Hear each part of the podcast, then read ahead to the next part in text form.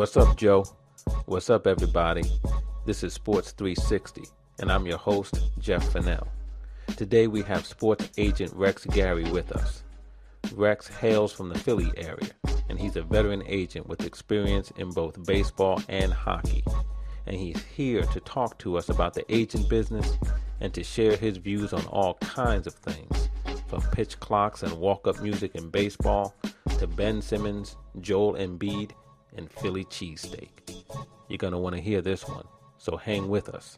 This is Sports 360.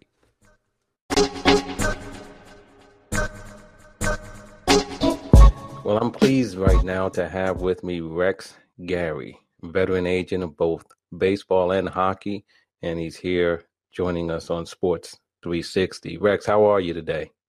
I'm great, Jeff. How are you? Great I'm doing talk. good.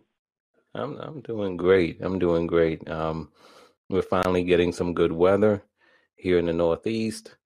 Uh, the NBA playoffs are in full swing, so I'm doing great. Me too. Although my Sixers uh, took it on the chin last night, but um, I'm still confident they'll pull through.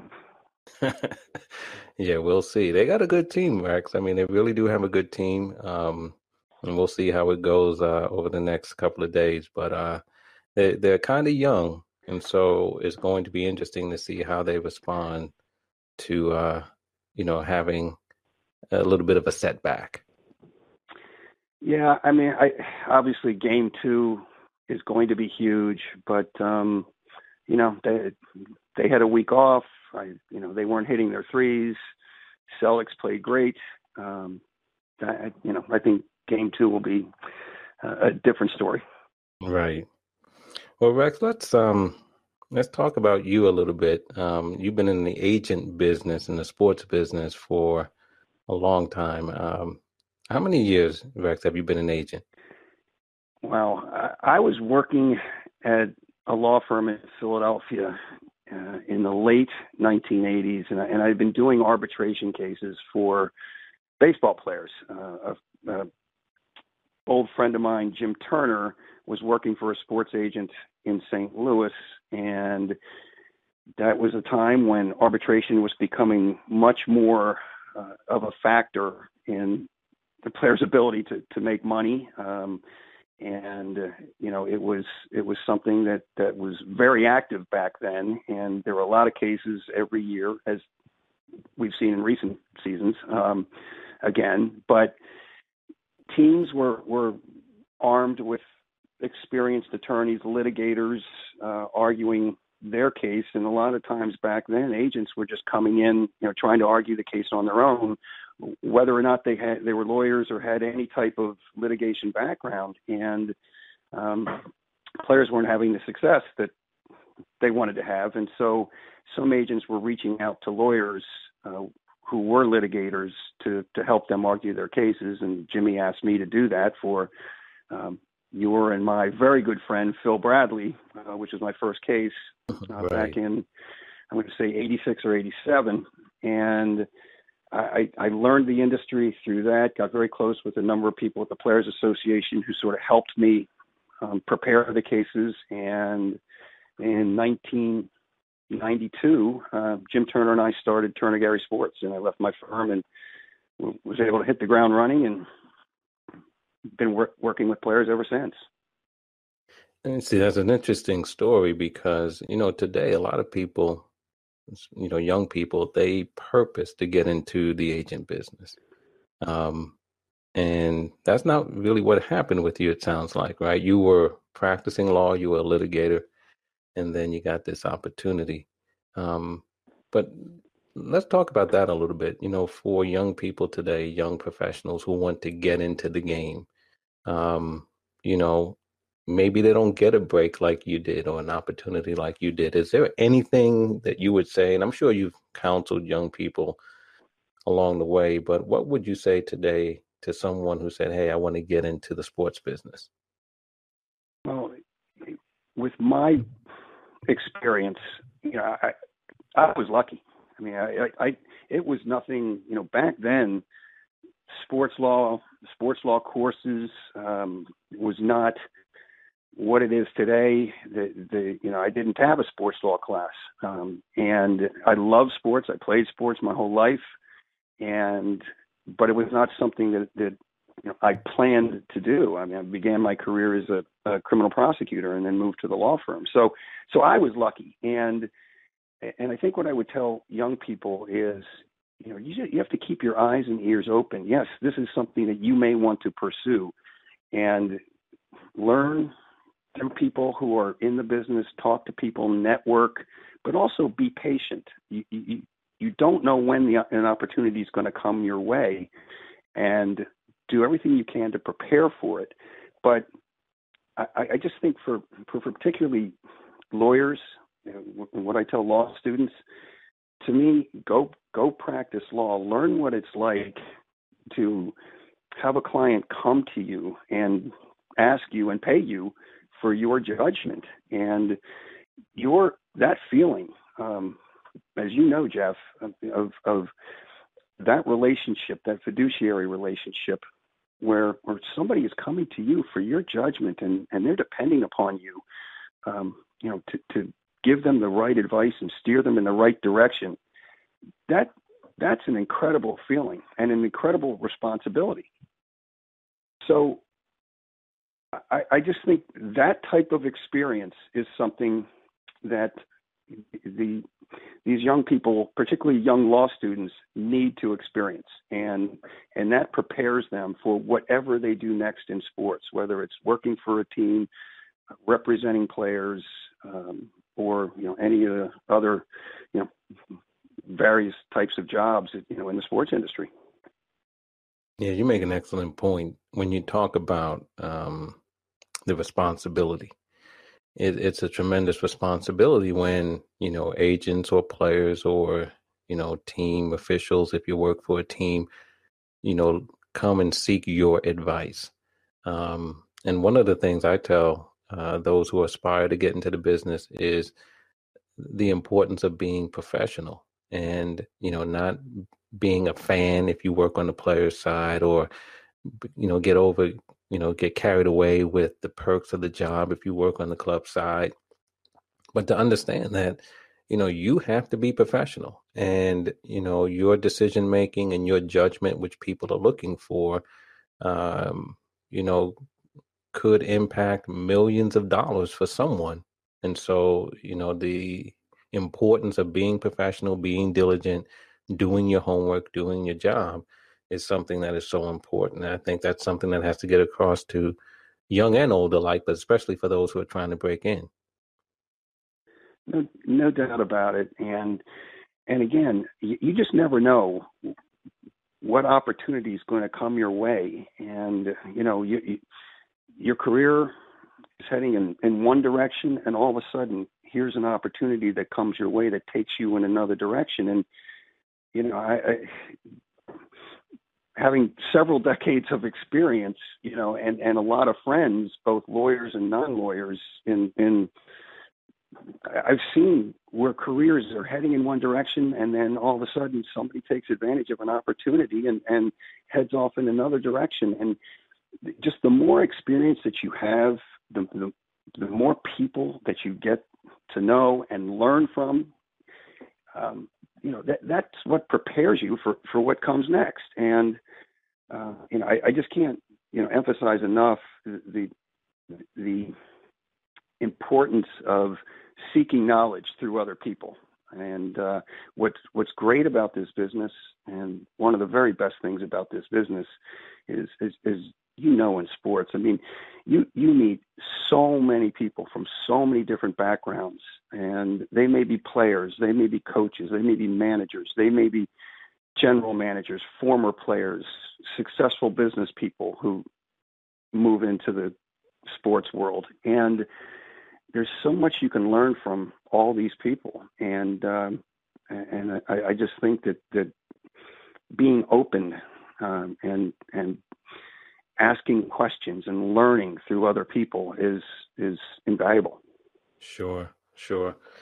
Now, Rex, um, in terms of some of the work that you've done, I know that um, you know you spoke a little bit about baseball and some of the work you've done there, and I'd like you to describe that but also tell us uh, some of the other things you've done. I know, for example, that you you continue to do a lot of work, um, or each year you do work in in hockey with salary arbitration. But give us a flavor for some of the work that you've been able to do over the course of your career. Well, when we started Turner Gary Sports, we were able to hit the ground running. I mean, we had some great people and and some very good players um, that we represented. I mean, two people who are Hall of Fame. One, Ryne Sandberg, um, you know, in the National Baseball Hall of Fame. Uh, Joe Carter, who's in the Canadian Hall of Fame, had a tremendous career uh, with the Toronto Blue Jays, and people like Phil Bradley, who I, I've mentioned, and is a mutual friend of ours. So we were able to kind of hit the ground running and, you know, continue to build our business on, on the baseball side. And as I told you, I, my entree into the business was through through salary arbitration and hockey adopted a salary arbitration system and in the mid 90s I was asked by the NHL Players Association if I wanted to help them represent their players in salary arbitration. And you know, obviously that was a no-brainer. I love hockey. I grew up here in Philly. Um, also a Flyers fan, and so I, I started doing hockey arbitration. So I don't represent players individually in hockey. I'm basically outside counsel to the to the NHL Players Association, which is a really nice balance. And so since the mid '90s, I've been representing um, hockey players in arbitration cases, and uh, it's an interesting um, perspective because, as many people are aware, in baseball, um, the player submits his salary request, the club submits their salary request, and the arbitration panel picks one or the other. In hockey, the arbitrators can pick a number in the middle. So it's a little bit of a different dynamic, but um, but it's still a, a very fast-paced, intense, you know, four hours um, as it, as it is in baseball.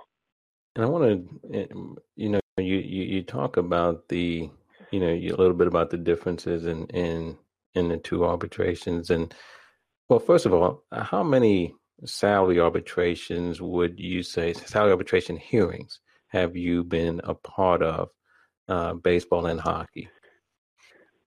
Wow. Um, in terms of hearings themselves, I mean, I've probably worked on you know some function of a couple hundred cases, um, but in terms of actual hearings themselves, I have probably argued uh, between 40 and 50, probably split fairly equally between the two sports. Maybe maybe a few more in hockey um, than baseball. Now, some of the hockey cases haven't had decisions. Uh, what happens frequently, much more frequently in hockey than baseball, is you argue the case, you present the case. The arbitrators have 48 hours to render an opinion, and it's not unusual for the two sides to reach an agreement in that 48-hour period. So you, you never get the result in that in that instance, but you know, ultimately the idea of arbitration is for the two sides to reach some sort of agreement, and if they do, then it works. Now, also, um, when you talk about the 48 hours in hockey for the arbitrators to render a decision, baseball arbitrators have 24 hours, right? Correct. Um, but hockey arbitrators actually write opinions, correct? And and we know yes. baseball arbitrators don't. Um, so in baseball, you, you get a a result up or down. You either won the case or you lost the case. Don't know why. Hockey, there's at least some opinion, some rationale that's offered. Which of those two approaches do you think are better?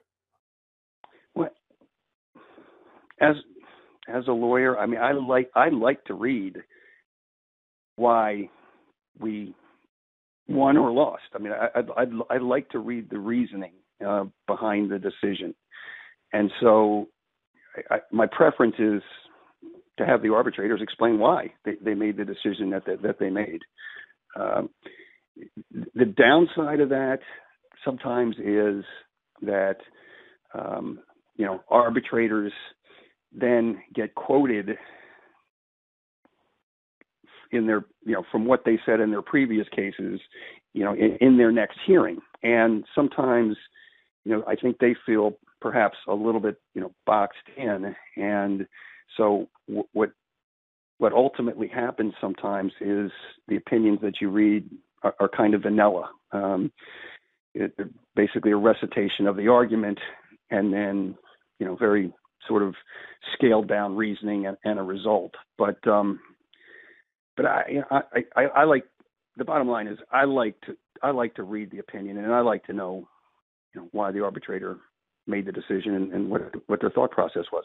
Sure. Because I know in baseball sometimes um, if a decision doesn't go the way you think it should, and as bright and professional and experienced as these arbitrators are, um, uh, when, when you when, when the decision goes the other way, which is not a great feeling, you'd love to know why. right. I mean, you know, in baseball, I, I think one of the things that not having an opinion does, at least in my mind, what it does for me is it really heightens the risk of going into that room because you have no idea why the arbitrators decide the way they do. Well, let me ask you this, Rex. Um, you know, you've been at this for a while, and you know, um, you know, I, I, uh, you know, I think in 2000 or 2001, you know, I was in, you know, my first arbitration hearing and have been in arbitration ever since and have seen it change, right, with the, you know, the advanced stats and things of that nature. But I've also looked back at prior cases. You know, you talked about doing arbitration cases in 1992. And I like to joke that at that time, I mean, they were being done in crayon, right, compared to how they're being done now, right, with the the computer graphics and all the ad, advanced stats and everything else. You know, these arbitration books are over hundred pages long. Um, uh, tell us a little bit about that change in arbitration and how you how you have adapted to it. I was for a time um, in the district attorney's office an appellate lawyer, and so I, I was used to writing briefs and and so you know my my initial approach because there really was no set formula for how to how to present a case or what to write or or how back, back when I when I started and so I would write a legal brief whether it was you know 25 30 pages you know basically explaining my argument and why with with whatever support I needed, and then I would have exhibits, you know, attached to the brief, you know, player stats, um, comparable player stats. And back then, basically all you had was a baseball register. So you, you'd be photographing pages of players from from the baseball register, and they would be your exhibits.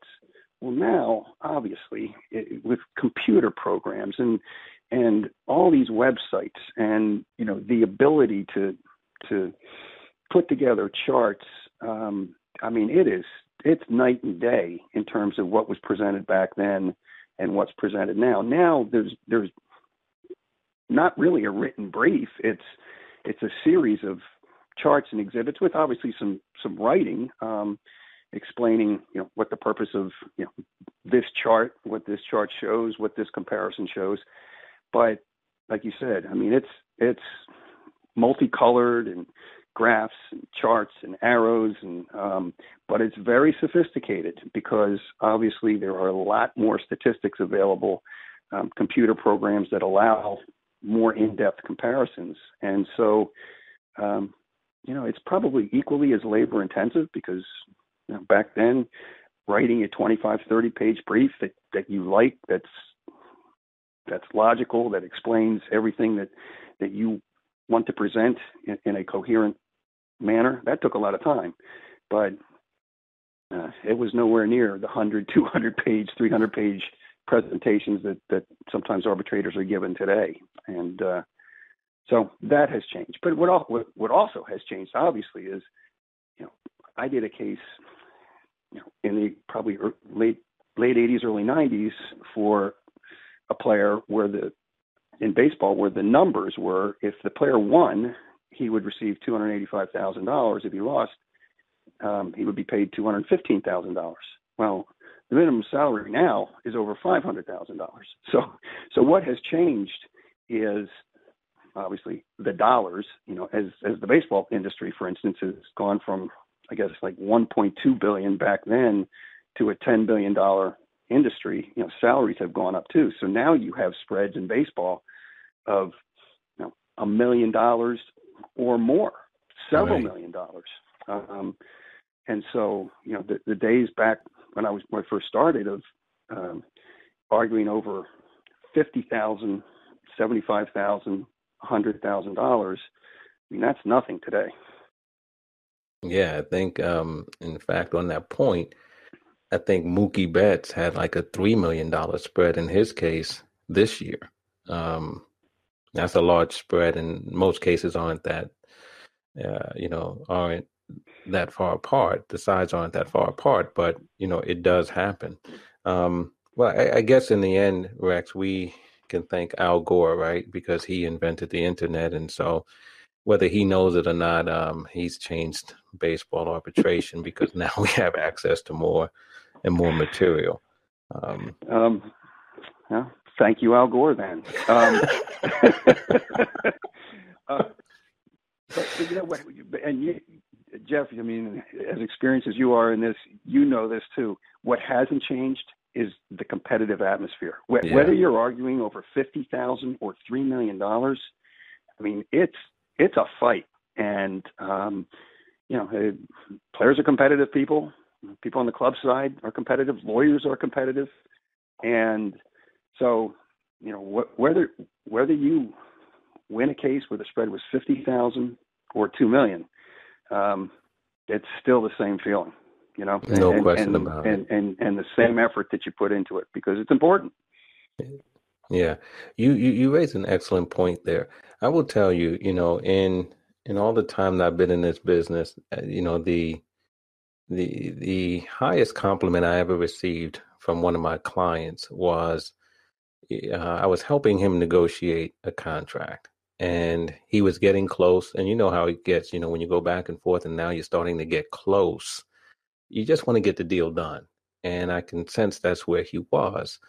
Um, but you know, I, I, had said to him that um, you know, you know, this is a multi-million dollar deal, and I said to him, I said, you know, yeah, but we should try to get this. And it was like an extra twenty five thousand dollars, and and I just simply said to him, I said, that's the player's money. And he said to me, he said, you know, that's one thing I appreciate about you because you'll fight for every dollar. And it goes to your point of the competitiveness, right? you know, you, you it's a fight, right? And these players have if you're on the player side, you know, they have a small window of opportunity to make their money. They're going to retire at age, you know, in in their 30s or 40s, if they're lucky uh, to get to the 40s. Um, and it's a fight to to to get every every dollar. I'm not talking about being piggish, but talking about what you said, being competitive and fighting. And I think that's a that's a, a aspect of this industry that is kind of understood, but a lot of people don't talk about. And quite frankly, you know, those that do what we do representing players, there are many who do understand that that that your responsibility, you know, is to to your client, and your client's interest comes first, and you know, you it's your obligation, you know, to fight for your client and and give your client your, your best advice in his best interest. But unfortunately, there are too many people, and even if it's one, that's too many, um, who are on the player's representation side that, that don't get that or don't practice that, and um, you know that's that's when players suffer. Well, let me ask you something that you, you know you and I have spoken about in the past, and I know you feel you know, very passionately about this. And you sort of hit on it right there, and that is the agent business, the regulation of the agent business, some of the things that you would like to see different in the agent business. Um, tell us a little bit about that. Well, kind of expanding on the theme um, that I just touched on. I mean, it, we learn in law school, and I'm not saying that that every every lawyer um, abides by it, but but if a lawyer doesn't abide by their code of ethics, you know, they get sanctioned. You know, they could lose their ability to practice law, and you know, fundamentally is it you know your client's interest comes first. That that's the nature of the relationship, and whether you give your client advice that he or she wants to hear or doesn't, your obligation is to give them your very best advice and best judgment and work as hard as you can um, in their behalf. And this business, the agent business, um, obviously has become, it was always competitive and it's become more and more competitive, which is good because competition obviously uh, makes people tend to work harder, um, makes people theoretically more confident in their ability to represent players. But unfortunately, it also causes people to try to skip corners and do things that they're not supposed to do in order to attract clients and you know whether it's illegal inducements or whatever and so I, I think what all those sports have regulations that you can't provide illegal inducements to, to players. Um, and you know that that's understandable and and perfectly appropriate. But the problem obviously comes in the enforcement and, and really catching people who, who do that. And that that's the challenge. But the the idea I, I think part of part of the challenge too is also educating players that if somebody is going to cheat to get you as a client, then how do you know that ultimately they're not going to cheat you when it's maybe their best interest versus your best interest? And you know, I, I think you know a lot of a lot of players. They're young people. Um, they come from different backgrounds, and they may not fully understand the nature of the relationship and what agents really can do. Um, and you know, they they sort of look in a understandably more short-sighted manner, like what can you do for me now? Okay, what what equipment can you get me? What you know, what can you put in my pocket now, as opposed to how are you going to help my career? How are you going to help make me better?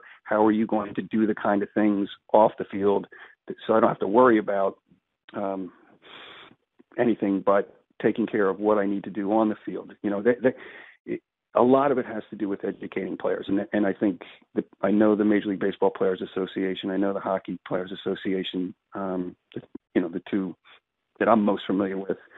I know they do you know, a great job trying to educate players. But I sure. just think overall more has to be done, and and the ethics of the industry, you know, we, we need to raise that in some fashion somehow. Right. And yeah, I agree with you on that. And switching gears for for a moment, I want to talk a little bit about this past baseball off season.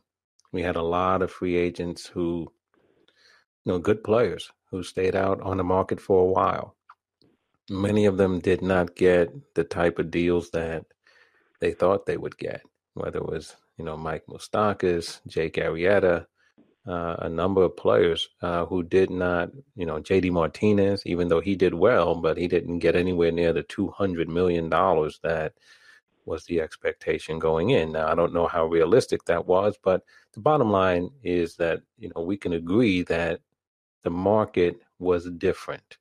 Um, you know, some have suggested that it was collusion. Some have said it's an anomaly. Some have said, you know, you have to wait and see how things play out over, you know, the remaining years of the collective bargaining agreement. Uh, what were your thoughts, or what are your thoughts on this past free agent market in baseball?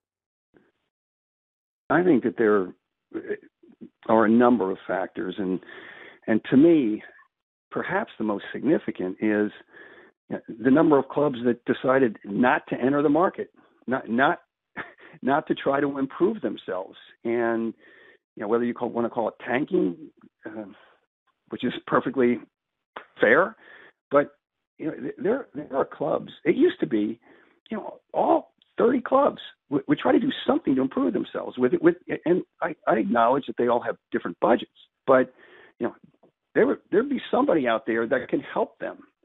But there were a bunch of clubs this this off season that basically sat it out, and um, you know, whether they did it because they wanted to tank or whether they did it because you know they would figure they would just wait until the tail end when when you know theoretically prices would drop and they'll get somebody on the cheap. I, I don't know, but there were a lot of clubs that sat it out. At the top, you know, the Dodgers and the Yankees, who traditionally uh, you know have been big market clubs who were willing to drive the market, um, they weren't tanking because the the, Yan- the Yankees got Giancarlo Stanton, but they had they had done what they needed to do, and you know they they made decisions that that they're not going to increase their payroll, which is already relatively high. So you take those two out of the market, and then you have a bunch of teams at the bottom that just chose not to participate. Now all of a sudden you have, you know, maybe two thirds the number of of teams participating. So that, that has a huge impact. Um, and then as time passed, whether it was by design, um, you know, collectively, or whether they just all collectively recognized that, you know what, maybe if we wait, prices will drop. Well, that's what happened, and you know, the end result for a number of players was they turned down deals early on and ended up signing for deals that you know apparently weren't weren't remotely close to what what they could have signed for earlier. Um, if they even got offers, a lot of a lot of really good players didn't get offers. So I, I think, and, and I hate to hedge, but I think to some degree it's an anomaly. It will surprise me if next off season, um, you know, is as drastic as this one, but uh, it, it, does concern me that, that clubs in any given off season cho- choose not to participate, you know, in the in in the free agent process. Um, that's troubling. Yeah, and that that's a concern that you know Tony Clark, the executive director of the MLBPA, has been very vocal about. Um, and so we'll see. Um, we'll see what the next you know market brings and the market after that. But certainly this market um, got a lot of people's attention. Um, well, Rex, I, I can't let you go without um, talking about hoops, and we talked a little bit about your Sixers, um, but I want to talk about you and your hoops game. I know you play what every Friday or just about every Friday mm-hmm. um, uh, at a local gym. I I play. I have friends that teach and coach at Swarthmore College near near where I live, and and friends who are um, professors at, at St. Joe University. So I got I have I have some choices during during the week for lunchtime ball. But um, okay. look, I, I, all I do, you know, my, my ceiling years ago was a mediocre pass first high school point guard. That was that was at my peak. Um, right now, that was your peak. that was my that, that was my peak. Okay. Um, so my goal each week is to get invited back next week, and, I, and I've and I've learned and I've learned to do that. You pass, you set picks, and you hustle on defense. That's it. Uh, that's a good formula. that's it. And fortunately, I, you know, I'm I'm able to hang in there week after week, doing those three things. Okay, but I mean, you do shoot every now and then, don't you? Yeah, I do. yeah, I do. I do. Um, okay. My range, my range, um, I, you know, I, I, has had necessarily to expand from you know 15, 18 feet. That those shots get blocked too often. Now, now I'm beyond the three. right. So, I think that's what happens when you get older, though, right? When you're younger, you know, you're you're you're daring, you you drive the lane, you go to the you go to the hoop, you know, and then as you get older, you start, you know, the mid range becomes more important, and then after a while, you know, you start shooting from the opposite baseline. if you, you got it. But yeah, they, right. So now, as you get older, you, you drive to the hoop, and then you're you're going up for the layup, and you realize, well, wait a minute, I, I, I'm eight feet from the basket. I used to be I used to be I used to be two feet from the basket, laying it up. You know. So anyway, that's that's what changes, and that's what kind of takes away the the ability to, to finish. Mm. So you one of those guys who like you know you, you you you play defense, you pick up the guy in the back court and just make his life miserable, taking the ball over the the mid court line. Not the mid court line. That's a little too. That's a little too aggressive. But no, I mean, yeah, I, I, I look. I also I do it for exercise, so I play as hard as I can. But uh, okay. But then defense is fun. I like it. Like yeah. Do you slap what, the that's, floor? That's what got me. That's, that's, what got me on the court in high school. You, you one of those guys who slap the floor when they get ready to play defense? Jeff, never, never, never, never slap the floor. I'm never, glad. I I played with a guy one time. It, it, I, this was a, a summer camp, and you talk about he would slap the floor and scream. And he played very little defense but he thought he thought by doing that you know it would show that he's he's playing defense but he didn't. It drove me crazy. Yeah. So i i never did that well i'm glad to hear that because that, that that's one of those things that are that's just annoying to me um, okay, Rex, I'm gonna give you five quick things. I just want to get your thoughts on these five quick things, and um, you know, give me a word or two on them. All right. Um, sure. The first is the first one is a pitch clock in baseball. Yes. Ooh, yes. I didn't Speed think you would game. say that. Okay. Um, I, I got to stop on that one. That surprised me. Um, you would like to see a pitch clock in baseball? I mean, a reasonable one, yeah, I, yeah, I do. I mean, I, I, I think, I think there's, there are times where I, where I see pitchers. I don't think pitchers need, and, and I'm, I'm, I don't, I'm not a pitcher, never was, but some pitchers take too much time between pitches, and and so I'm not talking about anything drastic, but at least where they know that I got to throw a pitch within this amount of time, and hitters have to be in in the box. Okay, speed up the game. Speed up the game. Okay, so then what about this player walk up music? Nope. Get rid nope, of it. What? Get rid, Get of, rid it? of it. That's just that's just me. I, I look. I when I first started going to games, this is completely old school. Um, but when I started going to games. You're sitting in the stands. It's a beautiful Sunday afternoon in the summer, and you might hear some organ music, but when when the next batter's coming up, you just hear cheering. That's it.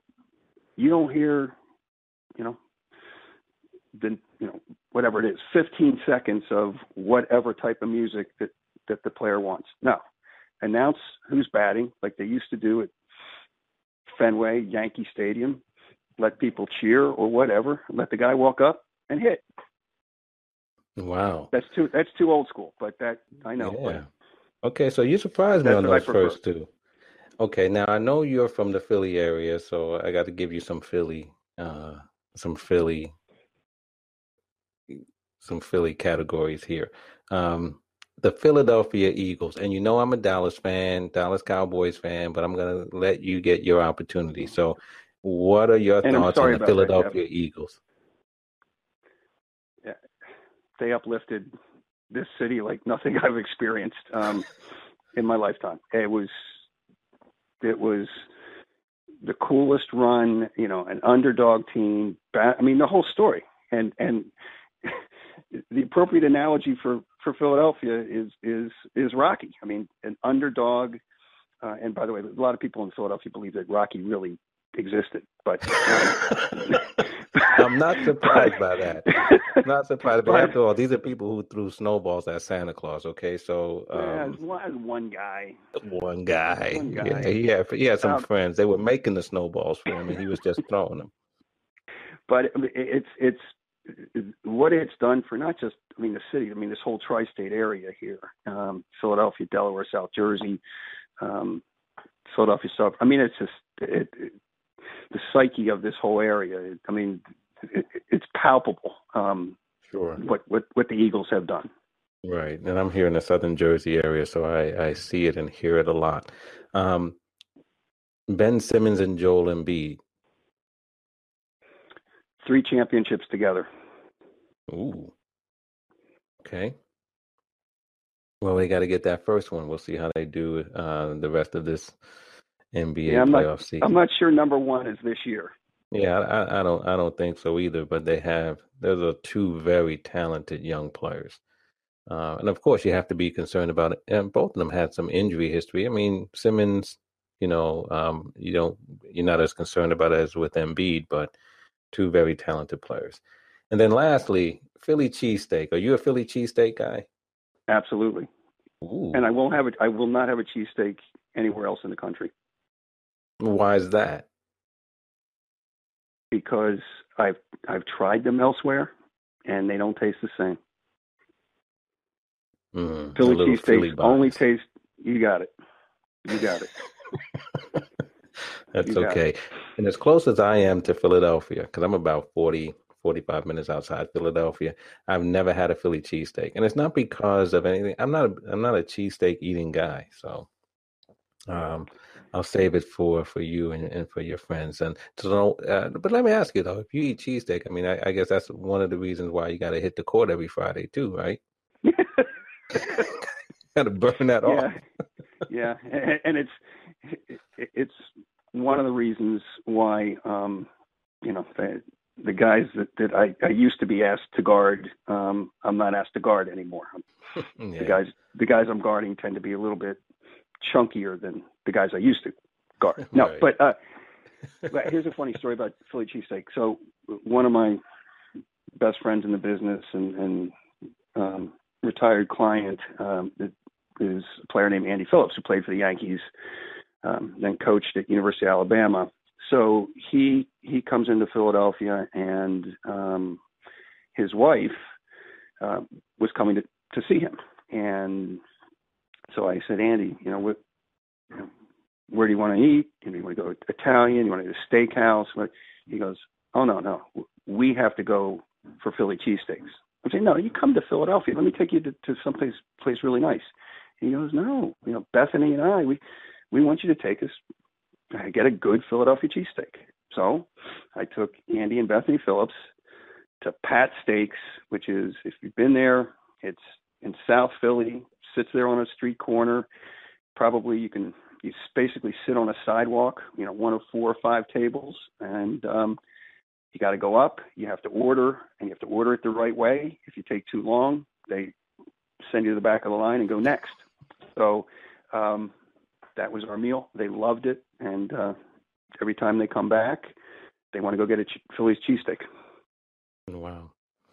I'm taken by the story that you can actually go to a restaurant ready to spend your money, and if you don't order right, they're going to send you to the back of the line. That's just amazing yeah. to me. Only in yeah. Philadelphia can that happen. And nobody leaves. You, you just you put your head down, go to the back of the line, and then you know wait your turn, and, and just know that when you get up there again, you got to be ready to order your Cheez Whiz wid. No pressure, but just get your order right. You got um, it. All right. Last thing, Rex, I have for you, um, in terms of you know your profession and your you know your agent business. Anything new on the horizon coming up? Any plans for Rex Gary, Rex Gary Sports? And you've been at this for a while. What what does the future hold? The, the great thing about the future in this business is you, you know you, you you don't know what it what it holds, and you know I I always keep my eyes and ears open for new challenges and new opportunities you know, and and and clients, quite quite frankly. I mean, even though I've been doing this, you know, for as long as I've been doing it, um, I, and and have some fantastic people as clients or, or, players that I used to represent that are now friends, and, and I stay in touch. Um, you know, you just you, you, never know when the next opportunity is going to come, and keep your eyes and ears open. And um, you know, a lot of my players that I represented um, are now coaching, and so that sort of um, you know allowed me to evolve and begin. I've begun to represent guys who are now coaching or broadcasting, um, both at the college and, and professional level. And uh, so, you know, I'm I'm always open for for new opportunities, and and the more you get out there, and the more people you meet. Um, you get an occasional referral, you get an opportunity to speak to people um, at universities, law schools, and uh, you know, it's to me, it, it, it's all fun, and and it's it, the decision that I made in the early '90s to do this. Um, you know, it like any business, it has it's had its ups and downs, times of you know heightened anxiety and and times of, of elation. Um, but I, I wouldn't have done anything different looking back. Yeah. Well, that's good to hear. Good to hear that you're, you know, still out there scanning the horizon and see what, you know, what might be out there. So, Rex, well, I really thank you, man, for coming on uh, today. My, and go, go ahead. It's you know, my pleasure, Jeff. And and you know, the one thing I wanted to add to that, yeah. um, because it's a part of our relationship. You always have to keep you always have to keep uh, and look for the opportunity to laugh. You keep laughing. Right. Um, you know, uh, keep it fun, keep it light. Um, don't take things, you know, overly serious. You know, and and just be appreciative for for the opportunities that we have. Yeah, no question about it. Yeah and we often do that when we uh, get together, have a good laugh. So, um, yeah, I appreciate that. So, and like I said, I do appreciate you coming on today and, and being with us here, Sports 360, Rex Gary. Uh, uh, and I'm sure Rex will will catch up uh, down the road. All right. Really, my my pleasure, Jeff. Thank you. Okay, thanks. I hope you enjoyed that conversation with veteran sports agent Rex Gary. If you did, let us know. Leave us a comment. Tell us what you think. In the meantime, we have another great show in store for you. So be sure to make plans to join us again on the next episode of Sports 360. As always, Scully takes us home in style. See you next time.